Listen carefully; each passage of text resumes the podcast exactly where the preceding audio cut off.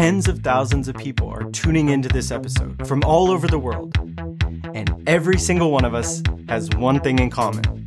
We've tried to change something about ourselves and failed. Now, what usually happens if you're like me is I try to make a change. I identify something I want to do better. I want to work out more, eat better, study more, learn more stuff. I try, I fail, and then I think there's something wrong with me. I must not have wanted it enough. I'm not tough enough. I don't have enough self control to make this change. I have good news and good news. Good news number one there is a better and more effective way to make change happen. And we landed the perfect guest to show us how. Welcome to the Learner Lab podcast. I'm Trevor Ragan. Each episode, we dig into one topic that can help you and your people get better at getting better. Today, we're talking about how to change with Katy Milkman. My name is Katy Milkman. She's a professor at the Wharton School of the University of Pennsylvania. In 2021, she was named one of the world's top 50 management thinkers and the world's number one strategy thinker. Pretty good. Pretty, pretty good. When we're thinking about how to change, how to change ourselves, the people around us, even changing our team or organization, our approach and the things that we say to ourselves and others usually sound something like this. Our results will not change until our habits change. No one's paying you to think about it. Just do it, son. Visualize success, you get it. You just have to want it. I think most people think there are a couple of hacks out there. Maybe they've heard of the value of goal setting or visualizing success, and they figure those off the shelf tools could be useful. These broad, cookie cutter, and sometimes oversimplified approaches are basically just saying, hey, you gotta want it more, or just do the thing, or just build a habit. And the misconception is that we can just apply one of those willy nilly to whatever our problem is and get good results. The problem with the, the broad or oversimplified approach to thinking about change is those strategies don't address the actual obstacles to the change. When it comes to behavior change, the devil is in the details, and you have to understand what exactly is holding you back to figure out what tool can help. If you try using a habit based approach to solve a problem that's not working for you because you're forgetful or because you lack confidence, you are not going to get very far because habits don't solve those problems.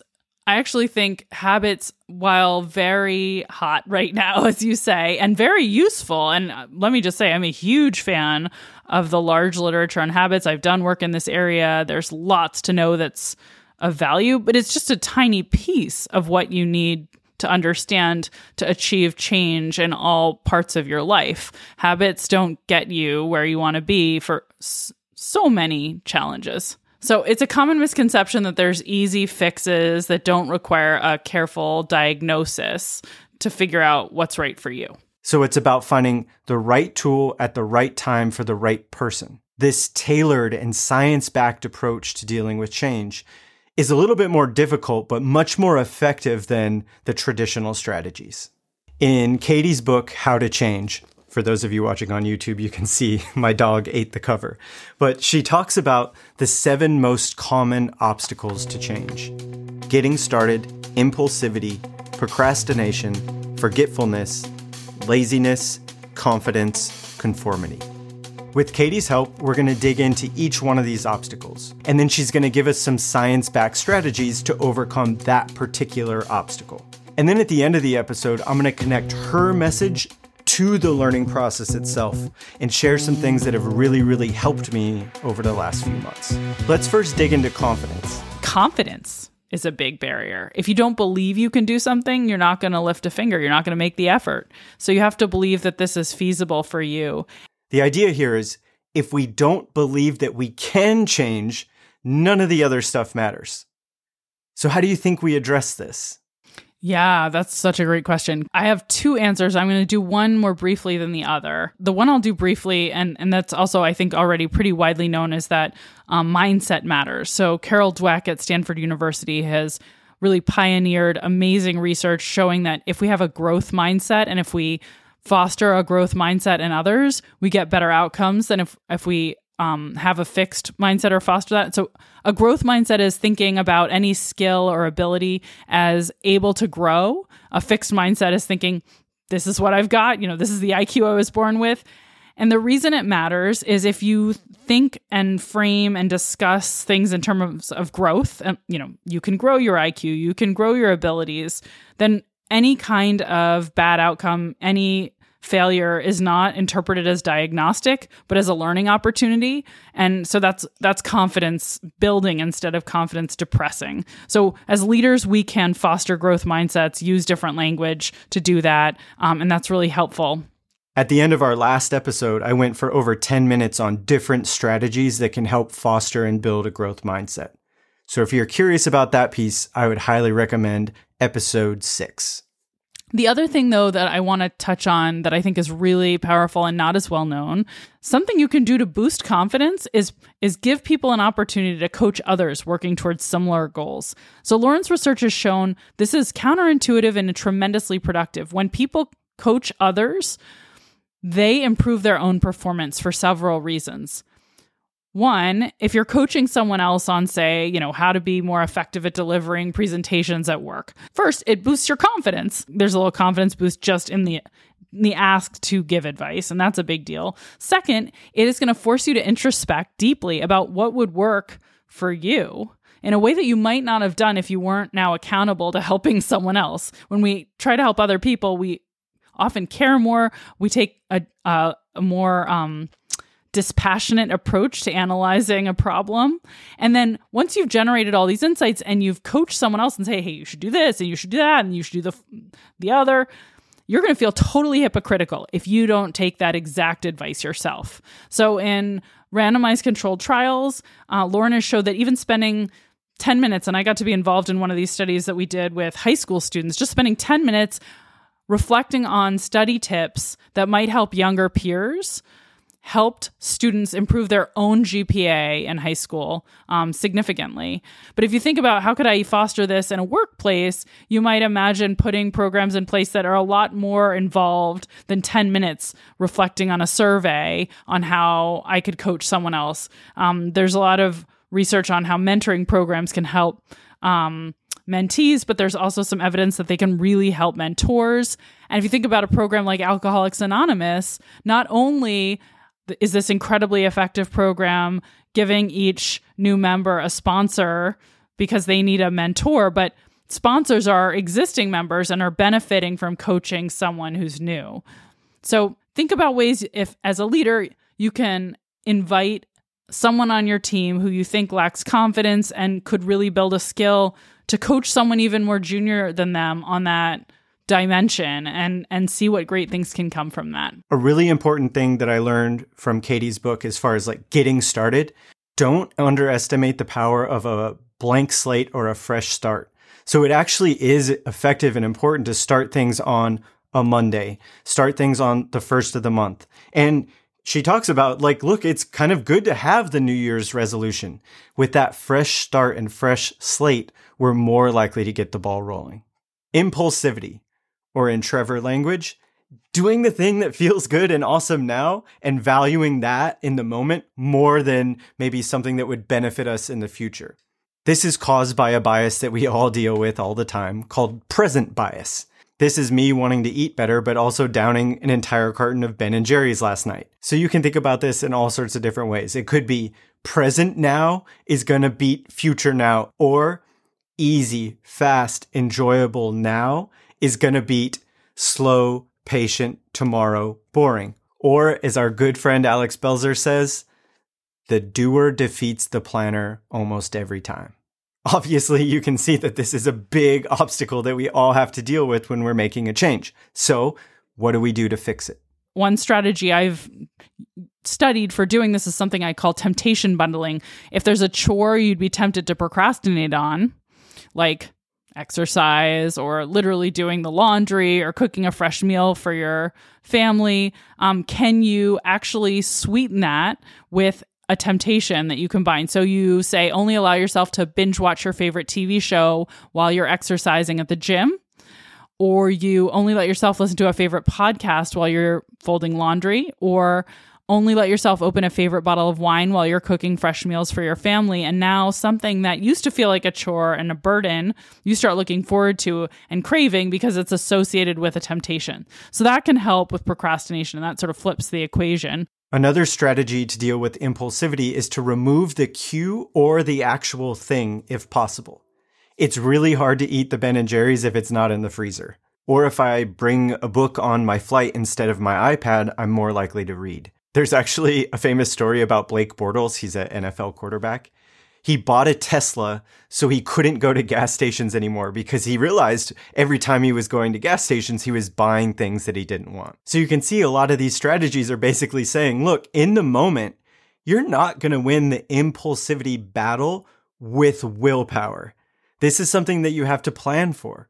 And by designing the environment, removing the cues, by empowering the planner and not the doer, we're setting ourselves up for success. Another tip that Katy talks about as far as overcoming impulsivity is the one that's helped me the most. And it's so simple, but it's brilliant. It's like working backwards. It's like, okay, we like to do things that are enjoyable in the moment. Well, can we make the thing more enjoyable so we're more likely to do it? There's some wonderful research by um, Ayelet Fishbach at the University of Chicago and Kaitlin Woolley at Cornell. What they've shown is that most of us think when we have a big new goal we want to approach, we we've got to find the most efficient, effective path and just push our way through, use the willpower. Um, a small fraction of people take a different approach, which is that they think, I should look for a fun way to pursue this goal so that I'll enjoy the experience. I've been trying and failing at working out consistently since I graduated college, which was a really long time ago. A few years ago, I read all the habit books and tried to implement some of those strategies. First, I was like, okay, reduce friction. So I bought a bunch of equipment and put it in my house. So it's right there and I can use it anytime. Then I was like, okay, I need to make this visual. I would leave the bench and the weights in my office so I would see it all the time. And then I'd scour the internet for the perfect workout program, the perfect total body workout. I'd find something really good, but never stick with it long enough to see a real change. Eight months ago, all my family's in town, and my sister signed us all up for a class at Orange Theory. I drug my feet, but I went. Fast forward to now, I've been to over 150 classes, by far the most sustained period of exercise of my whole life. Now, if you're looking at this through the habit lens, it doesn't really make sense. First, there's friction. It costs money to go to these classes. I have to drive 15 or 20 minutes just to get there. There's no visual reminders, there's nothing sitting in my living room, and of course, Orange Theory isn't the all time best perfect workout for me. So, what's allowed me to be so consistent with it? I just like going. It's really enjoyable. I found coaches that I really, really like that play music that I really, really like. I look forward to going to the class.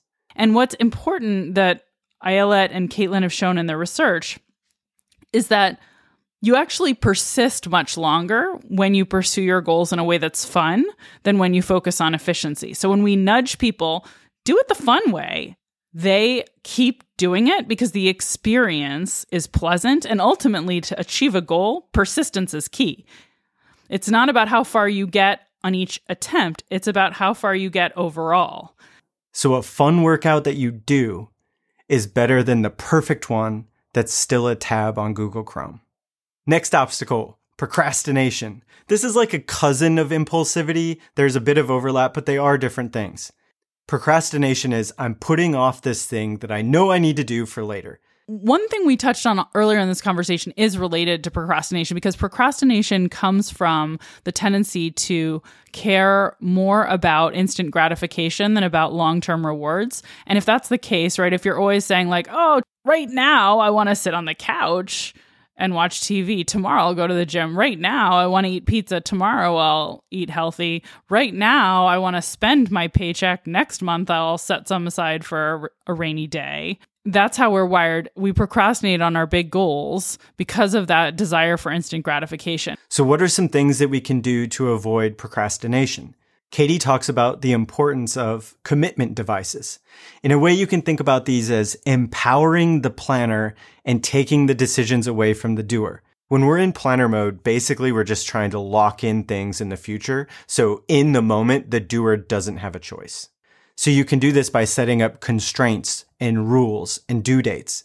So commitment devices are great. We generally think they sound weird, again, because you're fining yourself or constraining yourself but the evidence on them is extraordinary that they help they help us reach our goals there's a reason your teacher provides deadlines in your class for all your assignments instead of saying turn all the homework in at the end of the semester people actually do better in school when there are deadlines that are spaced out evenly because those are penalties that force us not to procrastinate let all the work pile up in a way that um, will lead to worse outcomes so Think about how you can set commitments in your own life to get better things. Randomized controlled trials show they're enormously effective. My favorite study looks at helping people quit smoking, and it shows that if people are given the opportunity to put money in an account that they will have to forfeit six months later if they fail a nicotine or cotinine urine test, they don't have to put money in the account. They just can. The told it exists. Here you go. You may put money in it. Just the ability to do that increases smoking quit rates by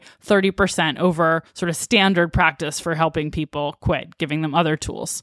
Um, it can help us save more too, by the way, to have a savings account that you can't withdraw money from until you reach a predetermined date or goal that you self set. And this is people who can also put money in liquid accounts with the same interest rate. They just also have a locked account that they have access to.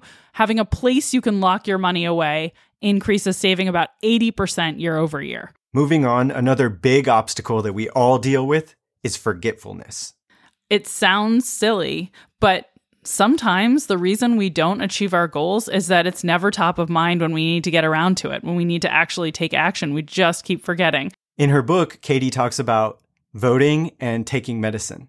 And these are really good examples because what? Voting happens once a year. That's not enough time or reps to build a real habit. Same is true if we're taking medicine. Usually it's like 12 pills in the bottle.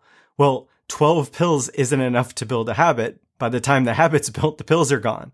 So building habits in those scenarios is not the answer. Forgetting may happen less once you build a habit, but it's not really a habit you need to overcome forgetting. But what can we do? Three things timely reminders, distinctive cues, and cues based planning. Timely reminders are pretty obvious, but it's setting the alarm to buzz right when I need to leave to go work out. Distinctive and visual cues are leaving the book on your nightstand, leaving out your running shoes, putting the medicine next to the sink. It's so you see it, and if you see it, you're less likely to forget. Cue based planning is simple, but also really effective. And it's, it's basically saying, when blank happens, I will blank. When I go on a walk, I will call my mom. When I make coffee, I will take my medicine. When I see the leash hanging on the doorknob, I'll take my dog on a walk. Something that's really helped me with this one is just assume that you're going to forget. There's so many times where it's like in the moment, it's like, oh, yeah, yeah, I got this, no problem. Nope. Assume that you're going to forget and then go over the top with distinctive cues that can help you in the moment remember to do what you got to do. Another obstacle is laziness. I actually have a funny take on laziness. I think I see it as not such a negative, but actually a byproduct of being really efficient creatures. So if you think about, so my background is in computer science. If you actually think about what computer scientists try to do, or think about like what Google does for you that's so magical and effective, Google is very lazy. Good algorithms, good computers, good systems are generally very efficient because they've found shortcuts. Um, that that's a huge deal. And humans like to take shortcuts. We like to do the easiest thing we can. It's very productive. Once you recognize that about yourself and don't think of it as a, let me say, limitation, but rather a feature, you can actually use it to your own advantage. So, as an example, if there's only healthy food in my house, actually the lazy thing is to eat what's there. It doesn't require much effort. And it takes more effort to leave the house, drive to the store to get maybe unhealthy food. So you see, I, I know I'm going to be lazy, but I'm reducing friction on the thing that I want to do and increasing friction on the thing that I want to avoid. So with this laziness obstacle, this is where some of the habit strategies actually do help us out. Over time, if I do start to build up a habit and I get to be on autopilot, you see, that is a form of laziness and that can help me, especially if I'm building habits around activities or things that I want to do more of. What is it that you can do to set yourself up for success so it's the easiest thing?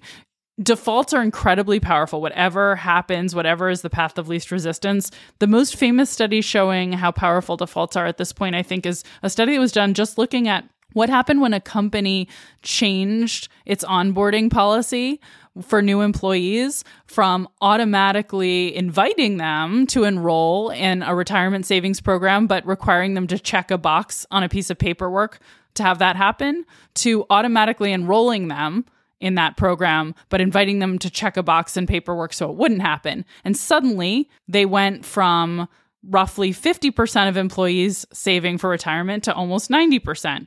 This is an incredible effect from just changing things so the path of least resistance is aligned um, with what's good for you. So anytime we can think about how to change, they're called defaults, and the default is what's in my what's in my fridge.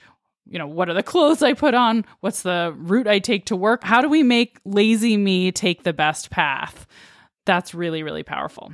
A final barrier that I've studied, I mostly study internal barriers rather than external challenges, right? There's lots of external barriers. You have the financial wherewithal to make this change. Do you have the good health um, to make this change? Do you have a family life that supports making this change? But one thing that sort of sits in between those, the internal and the external, is uh, the people you surround yourself with and the messages they send you, because you do have some control over that and it shapes the way you think about the problem. So if people in your social network are achieving more in the area where you hope to achieve more, that is a huge boon for you. If on the flip side, they are not super achievers or they're not supportive of what you're trying to achieve, that can really harm you in ways you may not fully appreciate. So that that's another important barrier, sort of so your social um, surroundings. And I talk about this when I write often as uh, the challenge of conformity and conforming to our peers. I know a lot of the examples that we've gone through are about like fitness and nutrition. But these strategies can be really effective when it comes to learning. And I know this because since I read the book, I've been using this to help me get better at stuff. Now, this is going to be easier for the YouTubers because you can see what's happening here. But I made a little flip book that stands on my desk and I call it the skill book. And it's a bunch of pages with, with a bunch of different designs, but each page says the same thing. It says, for the next two weeks, I'm working to get a little bit better at blank. And then I write something in. Now, this isn't the perfect solution, but I did take a lot of inspiration from Katy's book to build the skill book. And so far, it's been kind of awesome. I've focused on becoming a better storyteller. I learned how to build the studio that I'm in right now, and a few other skills that have really helped me a lot in what I do. For most of the skills that I wrote down, it's not about adding more to my plate and spending more time practicing it. It's about taking advantage of the reps and opportunities that I get day in and day out without even adding extra time. So if I write down a skill like I want to get better at listening, what's happening is I'm extracting more value from every conversation I have because I'm kind of in learner mode. It's I'm trying to get better at listening. Oh, here's a rep and I'm taking advantage of that. This is a strategy that I really stole from the US Olympic volleyball team. So leading up to the Olympics, they did an activity that they called Declaration Day. So every two weeks, every player, every coach goes to a whiteboard and they write down the skill that they're going to be intentional about building for those two weeks. Then they still do the same drills, the same exercises, the same practice plan, but they found that by writing something down, the players are more intentional about those skills and they're extracting more growth from the practice that they were already going to do. Same rules apply to you and I. More times than not, to get better at the skills that matter to you and I.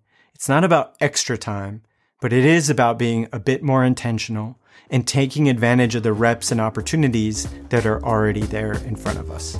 How to Change by Katy Milkman has been one of the most helpful books that I've read. So, Katy, thank you so much for the book, and also thank you so much for sitting down and doing the interview with us. We're going to put links to all of her stuff below. For more resources on learning and leadership, you can check out our website, thelearnerlab.com. We have one more episode left in season four, and I can't wait to share it with you next week.